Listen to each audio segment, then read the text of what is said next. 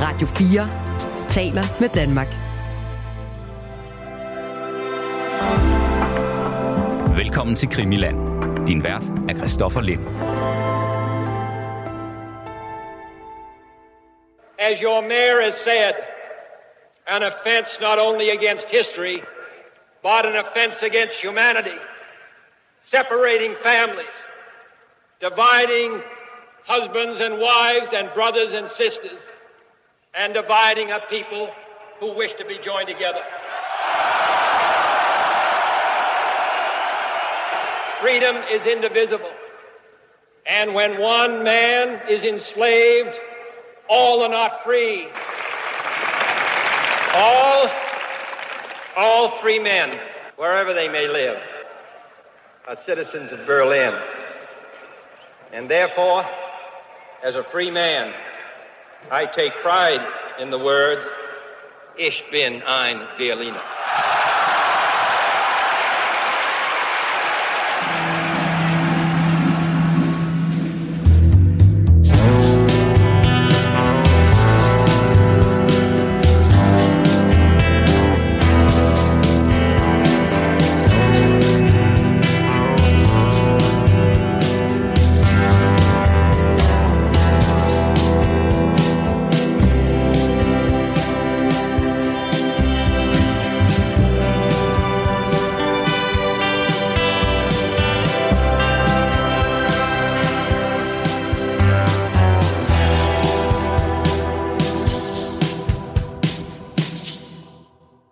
Nu sidder jeg og kigger på, øh, på et, øh, et meget dramatisk billede, hvor man ser øh, ja, en øh, skudt og også øh, dræbt øh, præsident Kennedy, og så ser man hans øh, kone Jackie Kennedy, som jo nærmest sådan ligger hen over, øh, over bilen. Det er sådan meget, øh, meget ikonisk og, øh, og råber, øh, hvis der også er noget med, at de har skudt min mand.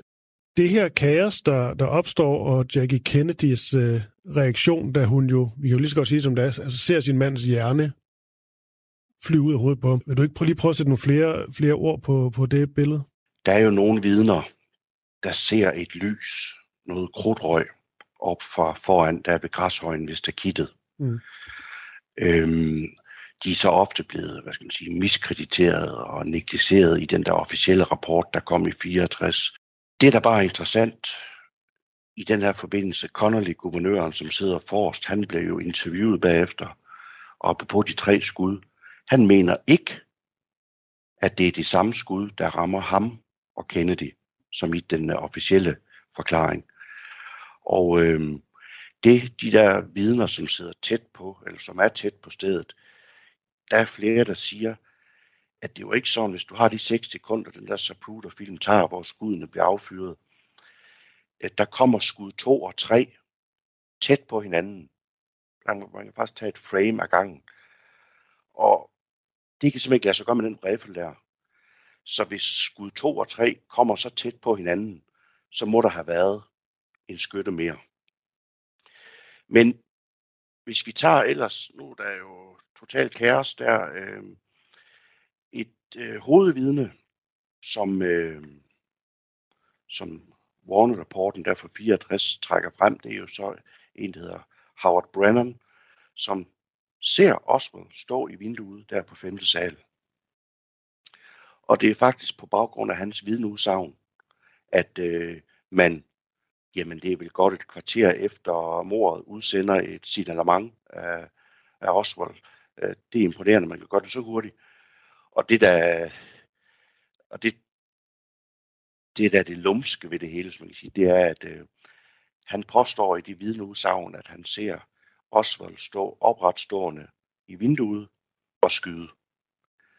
Hvis man så ser det vindue, hvor der er skudt fra, givetvis skudt fra, så er det altså næsten kun åbnet 10-15 cm på klem. Det vil sige, det kan ikke lade sig gøre at stå op, og så et vindue fra neden er lige åbent med 10-15 cm. Så det er også sådan, det konspirationsteoretikere, de, øh, de anfægter, at øh, man kan altså ikke stå op og skyde der, som han sagde. Men øh, sådan var det. Mm. Men ellers, øh, og så sker der jo det, at øh, der er vidne på, at et halvanden minut efter skuden er lyt, så sidder lige Harvey Oswald nede i kantinen på første sal og, øh, og nyder en cola. Og så har man selvfølgelig sidenhen undret sig over, kan en mand, der lige har mødt præsidenten, halvanden minut efter sidde helt rolig, og så nyde en cola nede i kantinen. Mm. Øh, men så ellers, øh, jamen Kennedy bliver kørt på hospitalet, og øh, man finder jo hurtigt ud af, i og med, at der mangler så meget af hjernen, at han ikke står til at redde. Men øh, 21 vidner erklærer derinde, at, øh, at øh, Jack Kennedy, han, øh, han mangler en stor del af baghovedet. Øh, og det er jo så der, hvor man bliver skeptisk, fordi de står sådan set ikke nævnt. Det er i hvert fald meget spredt i den der Warren-rapport, at øh, der står ikke, at 21 vidner ser, at han mangler baghovedet. Det er sådan spredt lidt rundt, som man ikke kan finde sammenhæng i den der rapport der. Så det er i hvert fald i stor kontrast til, hvad, de, hvad Warren-rapporten når frem til, øh, som ikke taler om et stort hul i baghovedet, øh, og så i forhold til de 21 vidner. Mm. Og så det, der så sker ind på hospitalet, det er jo, at på en hospitalsborger, der finder man den der magiske kugle, som jo, som jo øh, ja, giver op til syv skudsår hos Kennedy, og, og Connolly sidder foran. Jamen, jeg sad lige og tænkte med den der, øh, det du sagde med øh, lige Harvey Oswald og den her, den her cola, at ja, det, det kan lyde øh, øh, mærkeligt, og det kan jo også være fordi, at det netop ikke er ham, men det kan jo også være, at man hører jo også bare, jeg sidder bare og tænker på den her, øh, da John Lennon, øh, det tidligere Beatles-medlem, han bliver skudt der i 1980 af Mark David øh, Chapman, der er han jo så, så kold i røven, øh, ja. at han jo finder øh, Salingers Catch and the Ride frem, og tager bogen op og begynder at læse i den. Altså helt staged. Øhm, han mener sådan, at der, eller i hvert fald ud, sagt det jo, fordi han hørte, han hørte stemmer og alt muligt, men, men det sad jeg bare og tænker, øh, altså det var også en, en, en kølighed og en kynisme, der var så vild, jeg nærmest ikke kunne fatte det, men der har du simpelthen billeddokumentation på, at han, øh, han har simpelthen bare stillet sig. Han har lige skudt John Lennon, og så begynder at læse en bog. Og det er jo et hammer interessant synspunkt der, og det er jo netop øh, også, hvis man ser, der findes jo en del klip fra den gang, der er det der berømte klip, hvor han siger, jeg er kun en sønderbuk, øh, Oswald, og og generelt, når medierne de møder op på politistationen, og han siger, at jeg benægter, øh, hvad de anklager mig for, men han er påfaldende rolig, mm. og jeg køber gerne det med, at der er altså en kynisme og en kølighed over ham, øh, øh, fordi han optræder virkelig rolig og fattet, øh, både lige efter, som sagt, men også i de to dage inden han bliver skudt, så øh, om så... Øh, om rapporten har ret i sin lange psykologiske udredning af Oswald. Det kan jo sagtens ske, at han virkelig var kold, øh, og det var impulsiv, at han, øh, at han myrdede Kennedy, øh, selvom det altid er en pussy historie, at, at han fik jobbet der øh, fire uger før mm. på det her skolebogslager, sådan, det er lidt slående. Og så, men det er det, rapporten siger, som vi selvfølgelig også skal ind på senere, at øh, han var meget impulsiv, og øh, deres bedste brunstjerne. Han var impulsiv og en sølv eksistens, så øh, det var noget, han lige næsten fandt på fra den ene der til den anden. Oliver Stone og andre mener, at jamen, altså, det, det var sat op det der. Altså, han, han var ikke så kommunistisk, som øh, han fik skyld for. Mm. Jeg tænker på et tidspunkt, der, øh, der genser vi to simpelthen lige, øh, lige filmen. Vi kan også få lytteren til at, til at gøre det samme, hvis de har, de har lyst til det, og så taler vi simpelthen. Altså endevinder Oliver Stones film, det, det bliver næsten nødt til på et, øh, på et tidspunkt. Også fordi man skal vel ikke underkende, når det kommer til, til alt det, vi snakker om nu, og sådan, øh, ja, mordet på bagkant, der har den her film eller i den grad øh, haft stor indflydelse. Ja, og jeg har selv tænkt det samme, at vi skal gennemgå den, og øh, jeg er ikke øh, så naiv og godtroende, at man kan tage det hele for gode varer, måske da tværtimod. Mm. Det, jeg bare kan irriteres over, øh, det er, hvis man på nogle områder nævner den her film, og jeg er jo historiker af profession, jamen så bliver man jo havlet ned.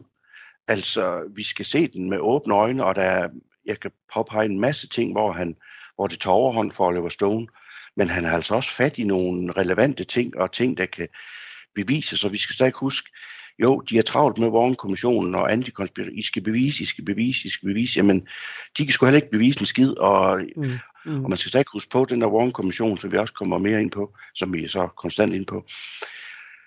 Overordnet set, så havde de cirka 10% af alle filer til rådighed. Det synes jeg er betænkeligt. Jeg vil gerne gå med på, at det var Osvald og så videre, der gjorde det, men når man kun har 10% af dokumenterne i en sag til rådighed, når man skal fælde dom, så bliver jeg tilbageholdende. Men øh, jeg tænker bare, at vi lige skyder den til hjørnet. Det er lige ind på her, Brian Arbor, hvis du er med på den, det er lige at gå tilbage til der, hvor Kennedy bliver skudt. Når man ser de her enten videooptagelser eller bare øh, stillbilleder fra det, vil egentlig bare lige fokusere lidt på stedet, det, det sker. Altså han har kørt igennem, de billeder har man også set, øh, store menneskemængder, der står ja. ligesom i vejkanten og, og vinker og flager, alt det her. Men det billede, de fleste nok øh, husker, det er jo måske Jackie Kennedy ligesom på køleren af bilen, men så ser man også sådan en, øh, altså en grøn, øh, jeg ved ikke, om det er en, om det er en mark eller en plads, det, det kan du øh, sige mere om, men der ser man også nogle, det virker det bare til, altså unge mennesker, der ligger i, øh, i græsset, har det stille og roligt, men også rimelig god plads. Så det er vel vigtigt at have med, det er vel et sted her, hvor der netop er bedre plads. Der er ikke så mange mennesker. Absolut. Ja, ja absolut. Og øh, som sagt var det jo også, jeg ved ikke, hvor meget jeg kan tilføje, men som sagt var det jo slutningen på, på rundturen, og øh, øh, der, der er få folk, og det er alle, der kommer jo en motorvej øh, tæt derved, så øh, det var ligesom slutningen på den tur. Så, øh, men det gav selvfølgelig også den øh, mulighed for, at øh, det var nemmere, nemmere for skytten. Også i og med, at, øh, at der ikke var bevogtning på, på Kennedy på det her sted, så hvis man ville myrde John F. Kennedy, så, øh, så var det absolut det, det rette sted.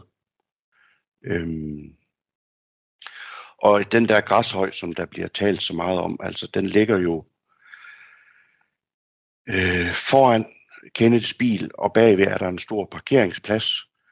Og øh, det, de vidner så siger, er jo, at øh, de ser krudtrøg, de øh, kan dufte krudtrøg, de kan se lysglimt, og, øh, og et væsentligt kilde, der sidder i tårn, ser nogle mænd hurtigt efter øh, mordet øh, flygte derfra. Mm. Og det der, jeg synes lige, der er en interessant anekdote omkring det med krudtrøgen. Nogle af dem, der er i Cortesien, de siger bagefter, at de kan lugte krudtrøg. På det tidspunkt, der var der ved at blæse op. Der kom en stærk vind i den retning fra græshøjen og så op mod skolebogslager, der ligger bagved. Det vil sige en vind mod der, hvor man siger, at øh, lige har jo også vel skød. Det er i hvert fald interessant, fordi hvis de mennesker nu har ret i, at de kan dufte krudtrøg, så må der have været et skud forfra. Og det, der så efterfølgende sker, det er som sagt, at øh, Oswald han får jo skyld for også at have dræbt en, øh, en betjent. Det sker cirka kvart over et. Også en sag, der er sådan lidt penibel, men ellers han tages i hvert fald til fange. Og, øh, og grunden til det, vi får jo svært ved helt at finde ud af, hvorfor han gjorde det, fordi rapporten kunne ikke øh, fremsige noget motiv. Men det er jo, at øh, i de to dage, han bliver næsten intensivt afhørt, der findes der ingen optegnelser over, hvad han sagde.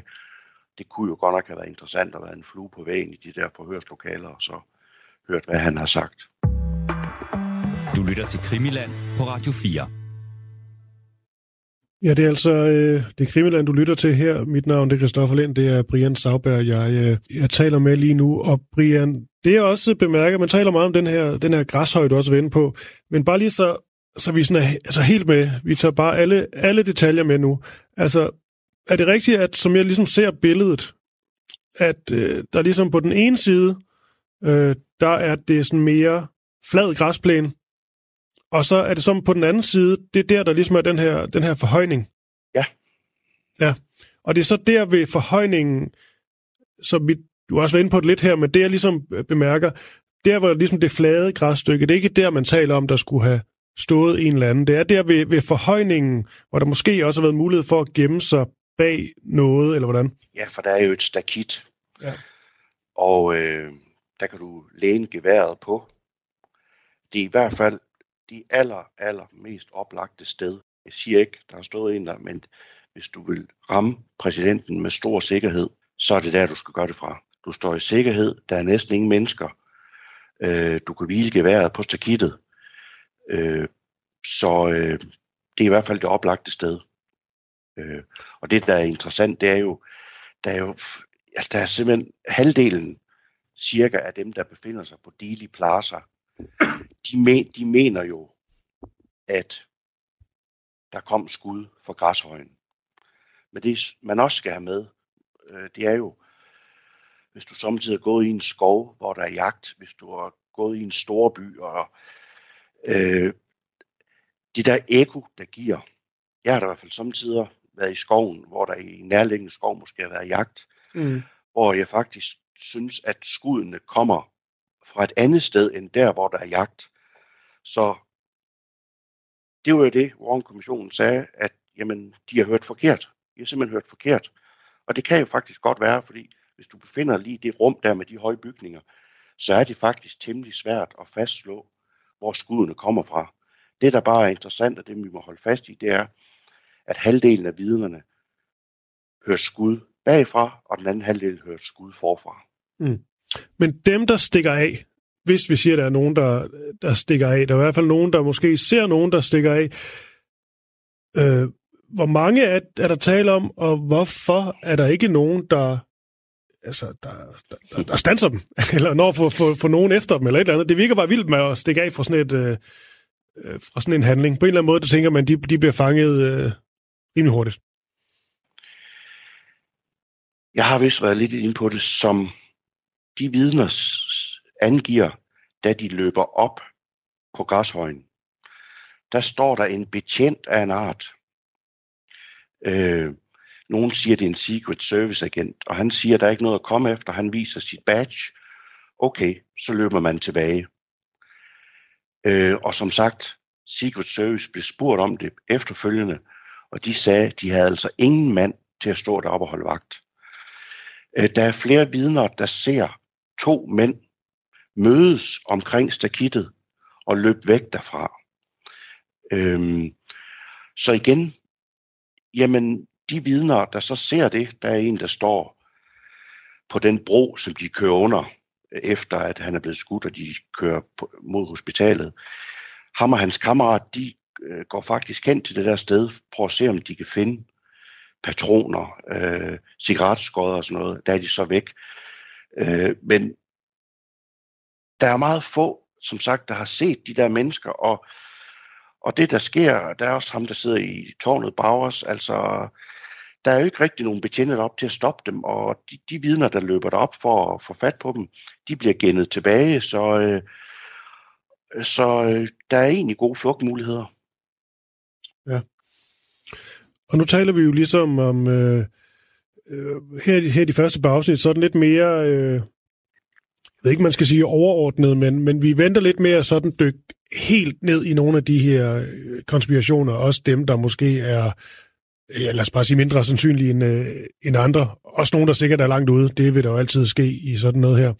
Men når man lige taler om, altså der selvfølgelig lige Harvey Oswald, og ham, øh, ham går vi øh, mere ind i, i næste afsnit, men altså, hvad er det ligesom mere, man, man kan tale om af store konspirationer, som, øh, som ligesom har... Hvis vi lærer med at udfolde dem helt, det er bare fordi, jeg har hørt alt fra øh, jalousimor, mafiaen skulle, kunne stå bag. CIA spillede en, øh, en stor rolle. Der har også været tale om øh, Fidel Castro, Sovjetunionen, altså hvor det bliver på et helt større storpolitisk øh, niveau. Øhm, vil du sådan give nogle overordnede linjer over for nogle af de her, øh, de her konspirationer? Altså hvor, hvor langt ud kom vi? Ja, vi kom langt ud, og øh, men nu skal man passe på, hvad man siger langt ud, fordi ja. der, der kører en meget anerkendt, også en bekendt, jeg har øh, dansk historiker, som, som, øh, som kører et historieprogram, øh, hvor jeg senest har lyttet til det, hvor at vedkommende, som øvrigt er et rigtig godt menneske, ikke mener, at man kan grædbøje de her konspirationer. Ja. Det vil sige, øh, Christoffer, vi er ikke bedre mennesker, når vi taler om den her konspiration, end dem, der taler om, at det var en Secret Service mand, som, øh, som snublede, og så øh, fyrede hans øh, gevær af og dræbte Kennedy. Og der vil jeg gerne holde fast i. Jeg synes bare, vi har lov til, det er også derfor, vi sidder her. Der er noget, der er mere sandsynligt end andet. Ja, for det du siger, en, en der, øh, der, der, der snubler og kommer til at skyde sit øh, gevær af, der er, vi, øh, der er vi ude i noget, der er øh, nærmest latterligt. Ja. Altså fordi det er så usand, Øh. du er usandsynligt, det, jo- det kan aldrig være det. Men, men det er alligevel en, en, måske en konspiration, som nogen jo så kan byde ind på. Sådan er det jo med konspirationer. Du kan jo nærmest, du kan lave, altså sådan, det er mit indtryk af konspirationer. Du kan opfinde enhver konspiration. Du skal nok få en eller to med. Måske flere, hvis du har en god en, men altså, der skal nok være en eller anden, du kan få, hvis du er overvisende nok. Øhm, men okay, det er hans... Øh, det kan være, han skal med sig ind afsnit så. Han har vist travlt, jeg har spurgt ham. Så. Men, men øh, ham og dygtig jo, men der er jeg godt nok ikke enig i. Altså, men, men i forhold til konspirationer, øh, hvad, hvad, ja, hvad lunser skal jeg lægge ud? Nu nævner du selv mafian Mm. og kubanere. Ja. Eksilkubanere. Ja. Altså, altså mafian, det er jo også... Øh, øh, undskyld, jeg afbryder Brian, men mafian, det er jo også lidt, tror jeg, linket til senere, øh, øh, til, hans, øh, til hans bror, som jo også bliver skudt og dræbt i 68, hvis jeg husker, øhm, ja. som jo netop øh, altså virkelig slog hårdt ned på, øh, på mafiaen, og jo nærmest erklærede dem krig, hvilket måske øh, øh, var noget, der var, var ret så farligt for hele Kennedy-klanen, altså hans, øh, hans kamp mod, øh, mod mafiaen. Korrekt. Og jeg vil lige øh, indføre, at øh, nu er vi ved at tale konspirationer, og jeg skal nok komme med en masse mere eller mindre håndfaste beviser, men hvis du tager mafian, hvis du tager eksilkubanerne, øh, som havde god grund til at have Kennedy, dengang han nægtede luftstøtte under en svinebugt affære, den skal vi også ind på. Alt, og det kan godt være, at jeg har set mig blind, alt viser tilbage til CIA.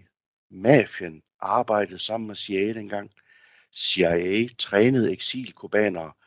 Altså alt står og falder med. Jeg ved godt, det er en kliché, fordi vi indblander CIA i alle konspirationer efterhånden. men alt står og falder med dem. De havde motivet. De kunne gennemføre det, og de kunne dække over det. Det kommer vi ikke udenom. Så, så det bliver, i hvert fald så længe jeg er med, et af udgangspunkterne for at undersøge den her sag. Det er øh, CIA.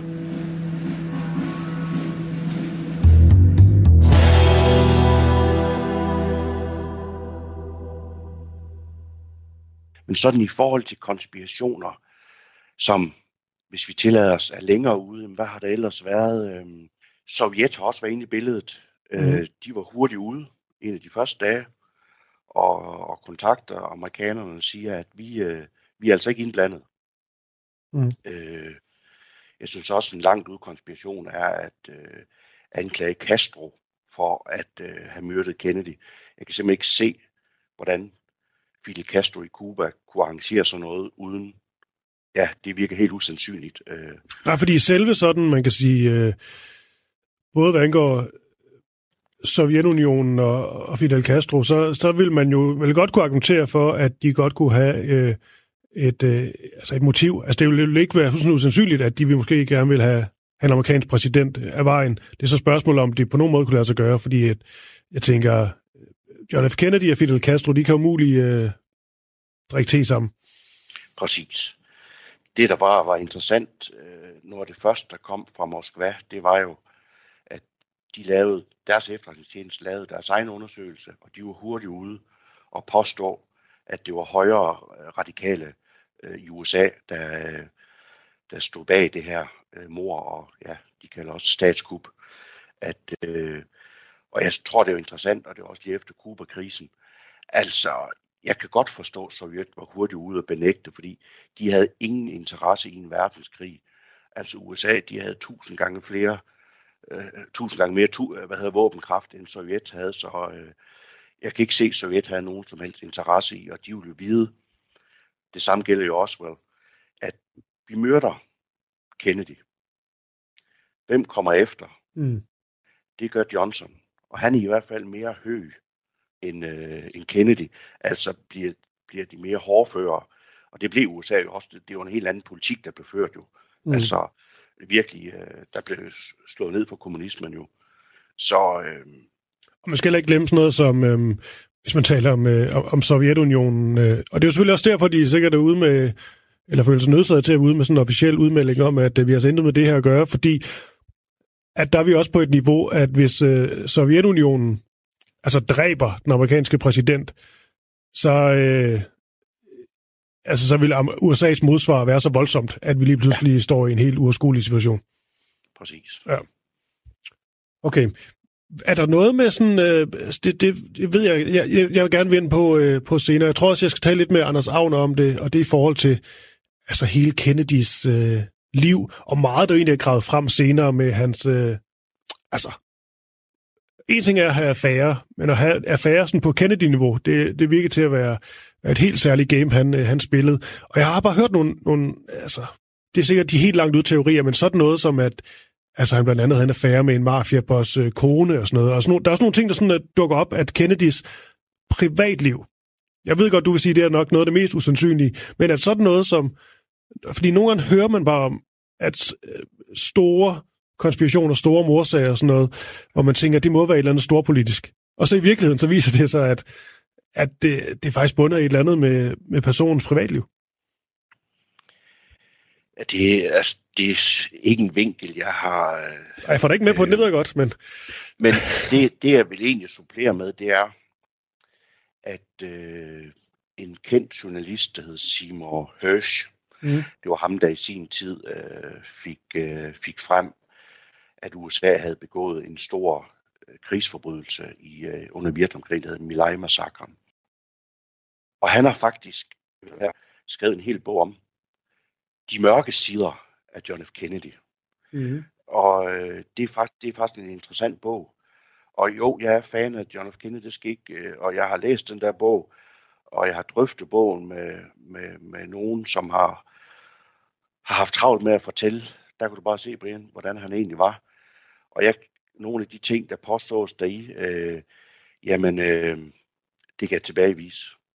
Øh, det var bare for at sige, at øh, jeg har ellers stor fidus til ham, der siger mig høres, men altså, jeg synes, de påstande, han kommer med, sådan, hvordan han levede sit liv, og hvordan han var, nogle af de ting, du også er inde på, altså. Mm.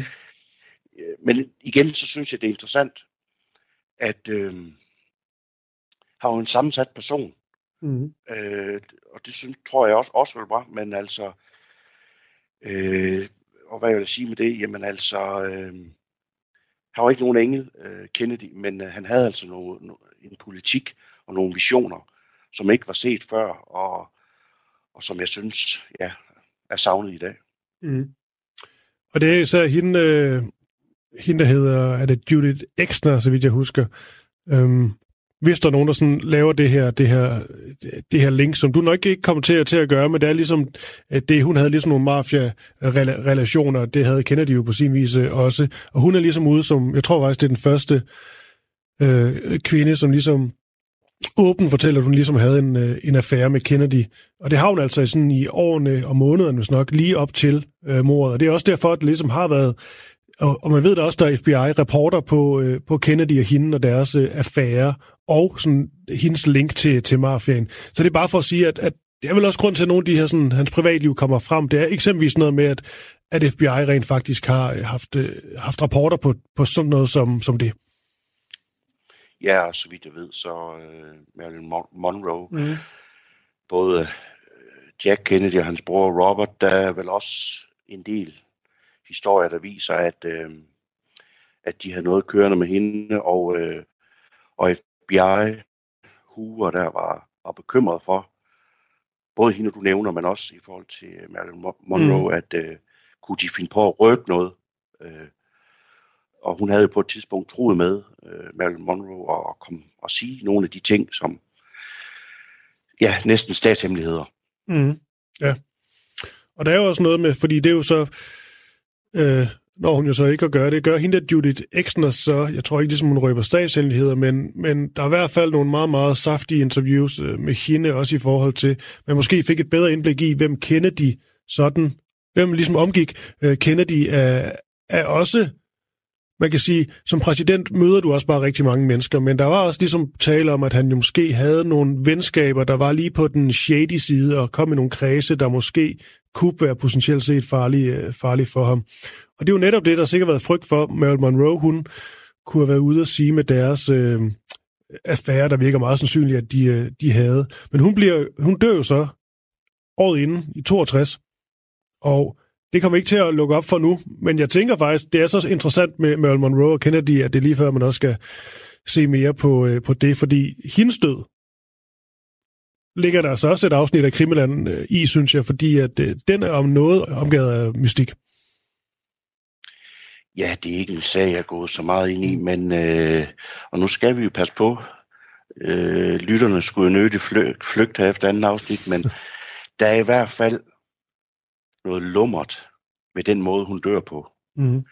Jeg vil ikke gå så meget ind i det her, men øh, og der er også nogen, der har motiv til, at hun skal gøres tavs. Altså, øh, den lugter lidt, den der sag. Øh, øh, det er sådan set bare det, jeg vil sige om den. Ja, og jeg kan love, at vi vender tilbage med uh, Marilyn Monroe og den, den sag, fordi den fortjener næsten et, uh, et afsnit i sig selv. Så vil vi så se, om det, det er en anden, jeg skal tale med lige om, uh, om Marilyn Monroe, og, og det, der skete, måske ikke skete, men det er rigtigt. Der kan man altså godt sige, uden at være kæmpe konspirationsteoretiker, altså der er mange ting ved, ved hendes død, som på en eller anden måde er, øh, er mystisk, og der er nogle påfaldende ting, som lige pludselig gør, at jeg føler faktisk ikke, du skal være stor konspirationsteoretiker for at sige, at der var nogen, der godt kunne have store aktier i at få hende bragt tavs. Præcis, så jeg havde også på et tidspunkt, nu har jeg skrevet kronikker om det her famøse mor, der ikke må mm. opklares. Og jeg havde faktisk, jeg var begyndt at studere den her sag, vi nu snakker om, og øh, jeg tænkte bare, så ville folk, der tror jeg er blevet helt vanvittige, hvis jeg begynder at påstå, at, øh, at hun også blev, øh, blev myrdet øh, øh, på grund af en konspiration.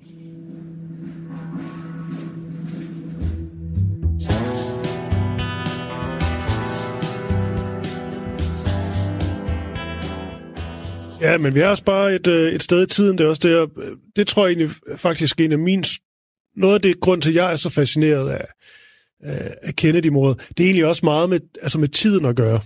60'erne er jo bare, synes jeg, vildt interessant brydningstid øh, om nogen.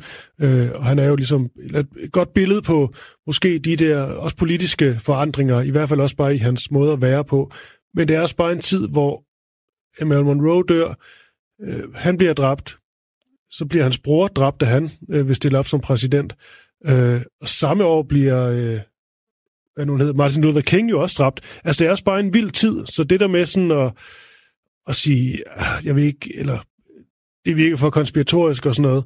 Vi har så også bare et, øh, et årti, hvor, øh, hvor der sker nogle helt vanvittige ting, og hvor nogle meget, meget, meget store personager altså bliver, altså bliver skudt og dræbt. Ja, og det var også en tid, øh, hvor FBI og CIA havde tilrendet sig en kolossal magt. Mm. Vi sidder her godt nok kon- som konspirationsteoretikere, men som den præsidenten før Kennedy øh, sagde, at de er taget overhånd det her. Vi skal simpelthen have, have fået styr på de her efterretningstjenester, fordi alt i USA er gennemstyret af efterretningstjenester og krig. Og det var øh, altså var det Eisenhower, der, der, der sagde det, altså, som egentlig var en god mand, ham kunne man godt tage tillid til, og Truman har også sagt noget af det samme, at mm. der er sket en forfærdelig skævvridning og, og senere analytiker, nu er det Hoover, FBI-chefen, der stod for efterforskningen af mordet. Altså, de fleste er enige om, at det var FBI og Hoover mod resten af samfundet. Det var ren politistat. Og det er ikke sådan konspiratorisk at sige, men altså, mm. den magt, de havde, og de vidste, og det der kilder på, det var noget af det, han, han sagde løbende, Kennedy, det skal vi have gjort noget ved. Vi skal simpelthen have gjort noget ved deres magt. Jeg siger ikke, det så var grunden til, at de måske var indblandet, men det, det havde taget overhånd. Og øh, altså Hoover, der kan man også tale om mand, der fortjener sit, øh, sit eget afsnit. Han øh, altså bliver chef for det hele, altså FBI, i 24, var det altså en, øh, en ung mand, og han fortsætter frem til 72, hvor han dør, altså 37 år. chef for, øh, for, for FBI, der kan man tale om en mand, der har haft, øh, haft øh, magt. Og jeg tror ikke engang, det er svært at, at google sig frem til ret mange udtalelser om, at øh, den mand, han kunne potentielt set have haft mere magt end øh, en amerikansk præsident. Ja, og det er jo netop også det, jeg er inde på, at, at den magt, de havde, efterretningstjenesterne, det, den var jo enorm. Og man kunne altså godt næsten føre udenrigspolitik øh, uden om præsidenten, og det var også det, han, han anfægtede, John F. Kennedy, at han, han følte, at han var ved at miste magten.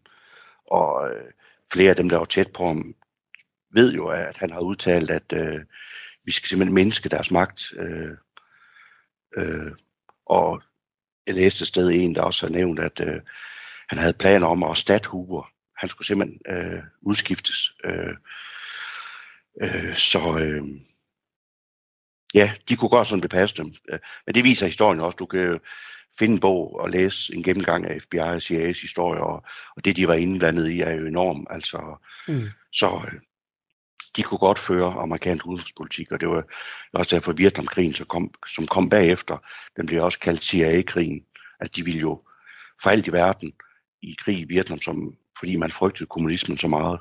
Mm. Det er vel ikke forkert at sige øh, her til sidst i det her afsnit, øh, Brian Sauberg, at, øh, at der er mange veje at gå, der er mange konspirationer at forfølge, absolut nogen mere sandsynlige end, øh, end andre. Men lige meget hvad, så er det vel ikke forkert at sige, at det ikke er svært at finde mange forskellige mulige motiver, men også agendaer til folk, der rent faktisk kunne få noget ud af at rydde Kennedy af vejen. Der var kolossalt mange. Men igen skal jeg også huske at holde fast i, at øh, fordi man har lyst til at udrydde mennesker, så er jeg ikke sikker, at man gør det, men der var virkelig mm. mange, der havde motiver. Fordi alt det, han stod for, alt det, han ville, det stod i stærk kontrast til det, de troede på. I am talking about genuine peace. The kind of peace that makes life on earth worth living. The kind that enables men and nations to grow and to hope and build a better life for their children. Not merely peace for Americans, but peace for all men and women. And if we cannot end now our differences, at least we can help make the world safe for diversity. For in the final analysis, our most basic common link is that we all inhabit this small planet. We all breathe the same air. We all cherish our children's futures. And we are all mortal. Jeg plejer sådan lidt spøgefuldt at sige, der er ikke noget bevis i det, men hvis jeg havde været CIA-mand dengang, så havde jeg skulle skudt kende det selv. Jeg ved ikke, man må sige det i radioen. Det må du godt. Nu har du sagt det. Så, øh... Vil du uddybe det, øh, Brian Sauber? Jeg forstår godt, øh, hvad du mener, øh, men, men prøv at sætte flere ord på det alligevel. Jamen dels det med, at øh, han ville trække... Han har ellers fået skyld for mange gange, at han optrappede engagementet i Vietnamkrigen. Det gør han også delvist, men kort før han stød, der lavede han et memorandum, der sagde, nu skal vi begynde at trække tropperne ud. Mm. Øhm, det blev så senere ændret, og vi kan se med den nye regering, så optrappede man konflikten. Og øh, hvis man på det tidspunkt var i sådan høgende hos øh, CIA-folk, så ville det være en katastrofe, fordi altså øh, Sydvietnam, det var jo ligesom Berlinmuren, altså hvis det faldt, så, øh, ja, så var verden at lave, så øh, at han pludselig også i en tale kort før Øh, begynder at sige, at vi skal tale med russerne, vi skal have en fælles forståelse. Altså, hvis du har den, det scenarie, som CIA-mand dengang var, så er det helt uden for, det kunne de slet ikke se logikken i. Mm. Øh, så det, det tror jeg helt sikkert er, er en af grundene til, at øh, hvis CIA stod bag, det var simpelthen, at han ville øh, øh, lade Sydvietnam klare sig selv. Og der er jo også nogen, der har øh, senere, nu så jeg den der utrolig gode, utrolig lange dokumentar om, øh, om hele Kennedy-klanen. Øh, den var på, på DR for ikke så, så længe siden. Øhm, at udover at de der Kennedy er blevet upopulære hos, øh, hos mange, måske fordi de næsten var for progressive, i hvert fald i noget af det, de sagde, så var John F. Kennedy også en, der blev lidt upopulær i nogen kredse, fordi at han måske også var lidt for, altså lidt for vag. Altså han var, han var ikke altid så, så, så skarp at stå helt ned på det, han skulle. Så, så dog, i hvert fald når det kom til storpolitik, udenrigspolitik, øh, at der var i hvert fald kritiske røster af, at han var for nem ligesom at få, øh, få kørt øh, rundt i, i managen. Ja, og igen, det, det delemne, jeg har studeret mest, det var mm. for eksempel øh, det med, at han blev, øh, blev kaldt øh, vag over for kommunismen. Nemlig. Og vi, og vi befinder os netop i en tid lige efter McCarthy-tiden, hvor at man troede, at der var kommunister overalt, og det amerikanske system var inficeret. Så øh, det var helt nye toner, at han kom med, at vi skulle prøve at forstå dem. Vi lever på den samme jord. Vi skal i dialog. Øh, og øh, jeg, jeg tror, som jeg forstår øh, John F. Kennedy, at øh, han ville have stoppet den kolde krig langt tidligere, end, øh, end, end den nu blev ved ind til, til 89. Mm. Ja, og det kan jo sikkert for, for nogle perspektiv virke som om, at, øh, at han så netop ikke slog hårdt nok ned på, øh, på kommunismen og på en eller anden måde inviterede Sovjetunionen ind, hvor andre så måske må argumentere for, at det han rent faktisk måske havde, havde tanker om, hvad hans bror måske også havde tanker om, det var jo netop at få øh, på en eller anden måde få åbnet lidt op for en bedre dialog. Præcis. Øh, og igen, det, jeg kan egentlig godt forstå dem, hvis man lever sig ind i tiden, altså mentalitetshistorisk, at, at der er nogen, der fandt det fuldstændig ude i skoven, at en mand, fordi vi, øh, Sovjet var ikke, øh, øh, var ikke nogen engel. De havde også travlt, ligesom USA, rundt i hele verden, så øh, det kan sagtens være, at det, det var for en naiv tanke, at vi faktisk skulle til at tale med hovedfjenden. Øh. Men øh, sagen er i hvert fald, uanset hvordan man vender og drejer det, at amerikansk politik blev noget andet efter Kennedys død. Man kan se, færre begyndt, eller øh, flere stoppede med at stemme. Øh, især de sorte mistede tilliden til systemet. Øh, og så igen nu, jeg vil næsten gerne lige skyde ind der, mm. i forhold til den der bog, ham der Seymour Hersh, at øh,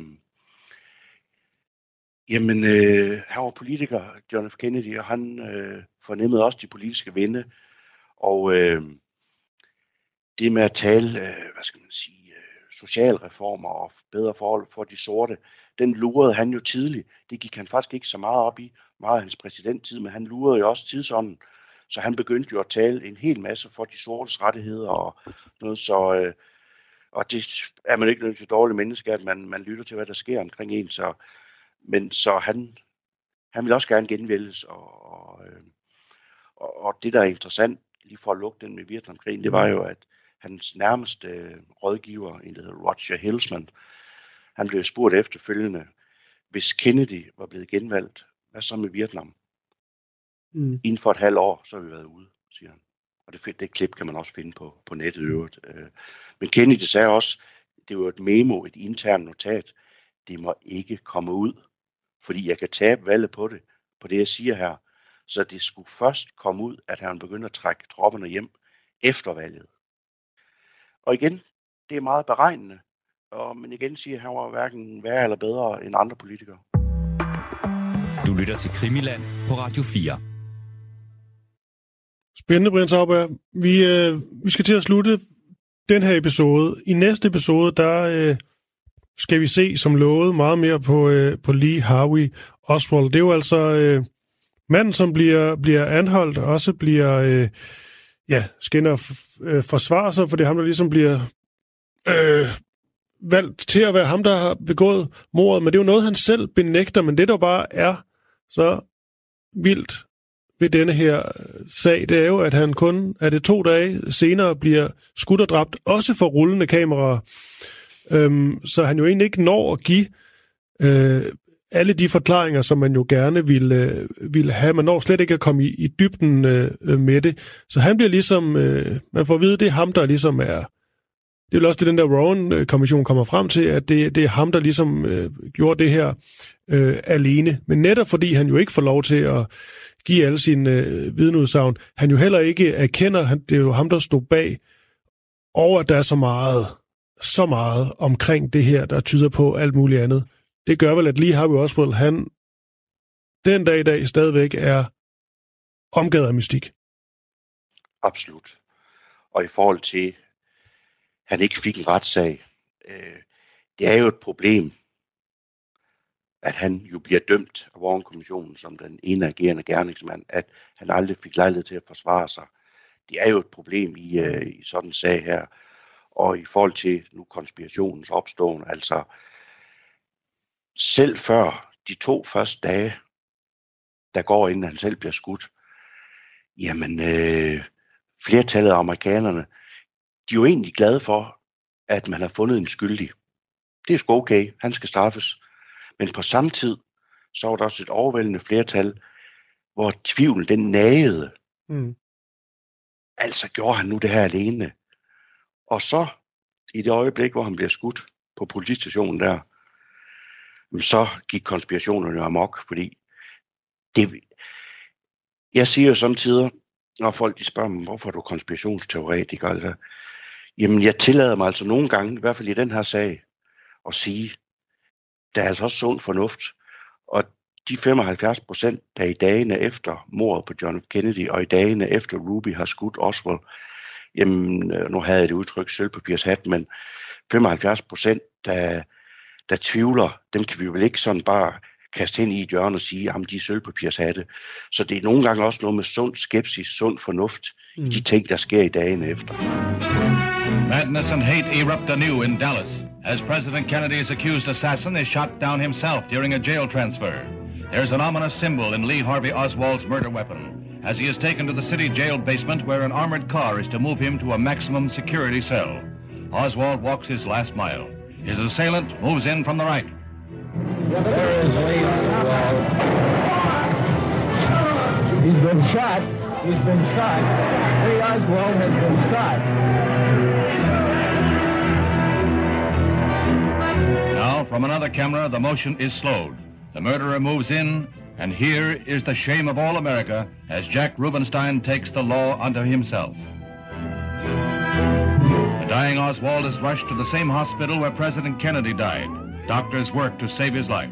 But 48 hours and 7 minutes after the president's death, his accused slayer is dead. Prins Abba, nu har jeg lige spillet øh, en bid fra, hvor man hører, øh, det bliver kommenteret, at Leo Oswald han bliver, han bliver skudt for, for rullende kamera. Vi ser også de, øh, de dramatiske billeder. Jeg sad og tænkte på, på noget, og det er i forhold til den her øh, Warren-rapport, man taler så, så meget om at, øh, at på trods af de utallige, utallige mennesker, de øh, har, har talt med, og på trods af alle de her delkonklusioner, de har gjort sig osv., så, så ender de jo egentlig med at sige, at det var øh, Harvey Oswald, på trods af at han ikke får den her, den her rettergang. Du har været inde på det allerede, men alligevel, hvorfor er det, vi ikke er tilfredse med det? Man kan sige, at uh, Warren-rapporten, den lider faktisk under øh, pålidelige vidner, til at påpege øh, Oswalds skyld. Det, der sådan er slående, det er jo, at øh, den prøver med videnskabelighed at bevise øh, Oswalds skyld. Og øh, det gør den altså på lidt et tyndt grundlag. Den har jo sådan set kun et reelt vidne, der siger, at øh, man har set Oswald stå i et vindue og affyre de tre skud. Så det synes jeg er lidt et tungt grundlag, og så er det jo sådan, at øh, mange af de vidner, som har udtalt sig, dem går de nemt udenom. Øh, du vil kunne se øh, en kendt øh, advokat, som i 1964 kom med en slående slagkraftig kritik af Warren-rapporten, at han har interviewet en lang række vidner, som har set noget, som i hvert fald ikke stemmer overens med Warren-rapporten, men så bliver de altid spurgt til sidst i interviewet, er du blevet forhørt af politiet eller FBI, eller var du med i rapporten? Nej, det var vi ikke. det er i hvert fald nemt at nå frem til en konklusion, hvis man udlader centrale vidner. Ja, det er egentlig også sjovt, det her, det her klip, jeg lige øh, spillede en bid fra, der kan man jo ligesom høre, at øh, en af de her øh, amerikanske kommentatorer ligesom øh, virkelig viser, at han er, er chokeret over det, Ruby øh, gør, og det med, han ligesom har valgt at tage sagen i egen hånd, altså for nærmest kalde det for en, for en synd. Um, og det er vel også en del af, af pointen, det her med, at, øh, at det han jo gør her, det er, at han jo fratager lige har Oswald også retten til at komme til genmail. Som sagt øh, er det, nu angår Ruby der forbløffende, at øh, Warner-rapporten er lige så svag, hvad angår Ruby som i Oswald, hvor de jo begge to i den rapport egentlig bare bliver beskrevet som ustabile personligheder, som, øh, som i mere eller mindre effekt øh, øh slår en person ihjel. Øh, og som en person som Ruby kommer vi nok ikke udenom, når vi skal ind på blandt andet øh, mafiasporet, da han spiller en nøglerolle der. Og det skal jeg også lige sige til, til lytterne, at i, øh, i næste afsnit, der vil vi også fokusere øh, en del på, øh, øh på, på Ruby, som er svær at komme, komme udenom i, i, i den sammenhæng. Og ja, det er sjovt, når du siger, øh, jeg ved ikke, om det er sjovt, det er nok forkert ord, men når du siger mafia, altså man får jo også nogle tanker, når man ser Ruby. Jeg ved godt, det var, øh, det var 60'erne, og det der med mænd gik med, øh, med, med hat var, var mere normalt end undtagelsen, men det er bare hele hans, hans look, Ruby. Han ligner sgu også lidt sådan en, en der godt kunne have nogle mafia-forbindelser, og så er han også natklubejer, ikke? Jo, præcis. Ja. Ved du hvad, Brian Saber, er det ikke bare, øh, er det ikke bare at sige, at, at vi er glade for, øh, for afsnit 2 her, og så gør vi os klar til, øh, til afsnit 3, som altså kommer i, i, øh, i næste uge. Vi lover at fortsætte med at gøre det godt og, og underholdende. Og i næste afsnit, der er det altså primært Lee Harvey Oswald. Og det her mafiaspor, det kommer også til at blive udfoldet senere. Det ved jeg, du, øh, du ser frem til. Ja, det er i hvert fald øh, et af de spor, som er meget underbygget, øh, og som der muligvis er noget at komme efter. Spændende. Vi tager ved, Brian. Ja. Og ja, jeg glæder mig allerede til, øh, til næste uge, hvor det er lige Howie Oswald, der er hovedperson.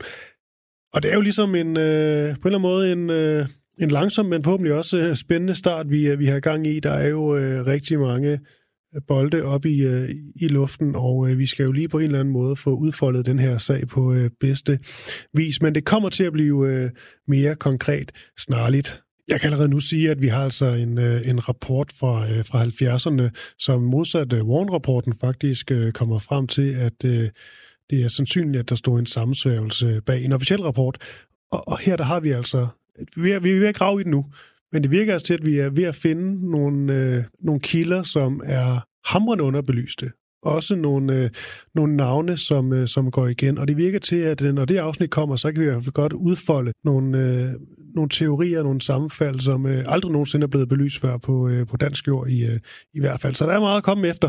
Og så kan man altså, det er det, jeg vil sige her til sidst, blive en del af vores øh, Facebook-gruppe.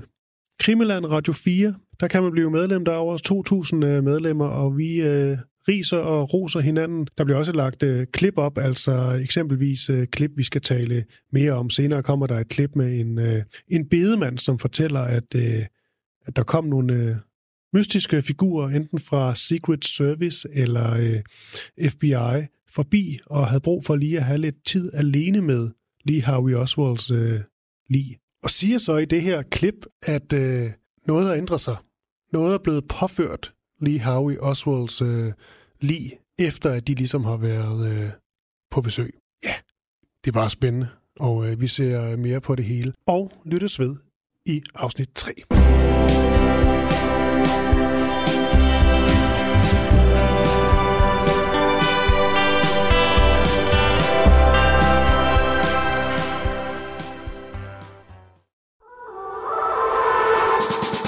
John Paul George Ringo. Det er nærmest et børnerim. I årvis har man diskuteret, hvem der egentlig var den femte Beatle. Jeg synes ikke, det er helt forkert at sige, at The Beatles er en af de 20. århundredes største myter. Over sommeren sætter Beatles-nørderne Christoffer Lind og Niels Jakob Myge jagten ind på at finde den, som har gjort sig fortjent til titlen. Nu skal vi have det etableret en gang for alle. Hvem var den femte Beatle? Fra store personligheder til anonyme vandbærere, dramatiske livshistorier og tragiske skæbner.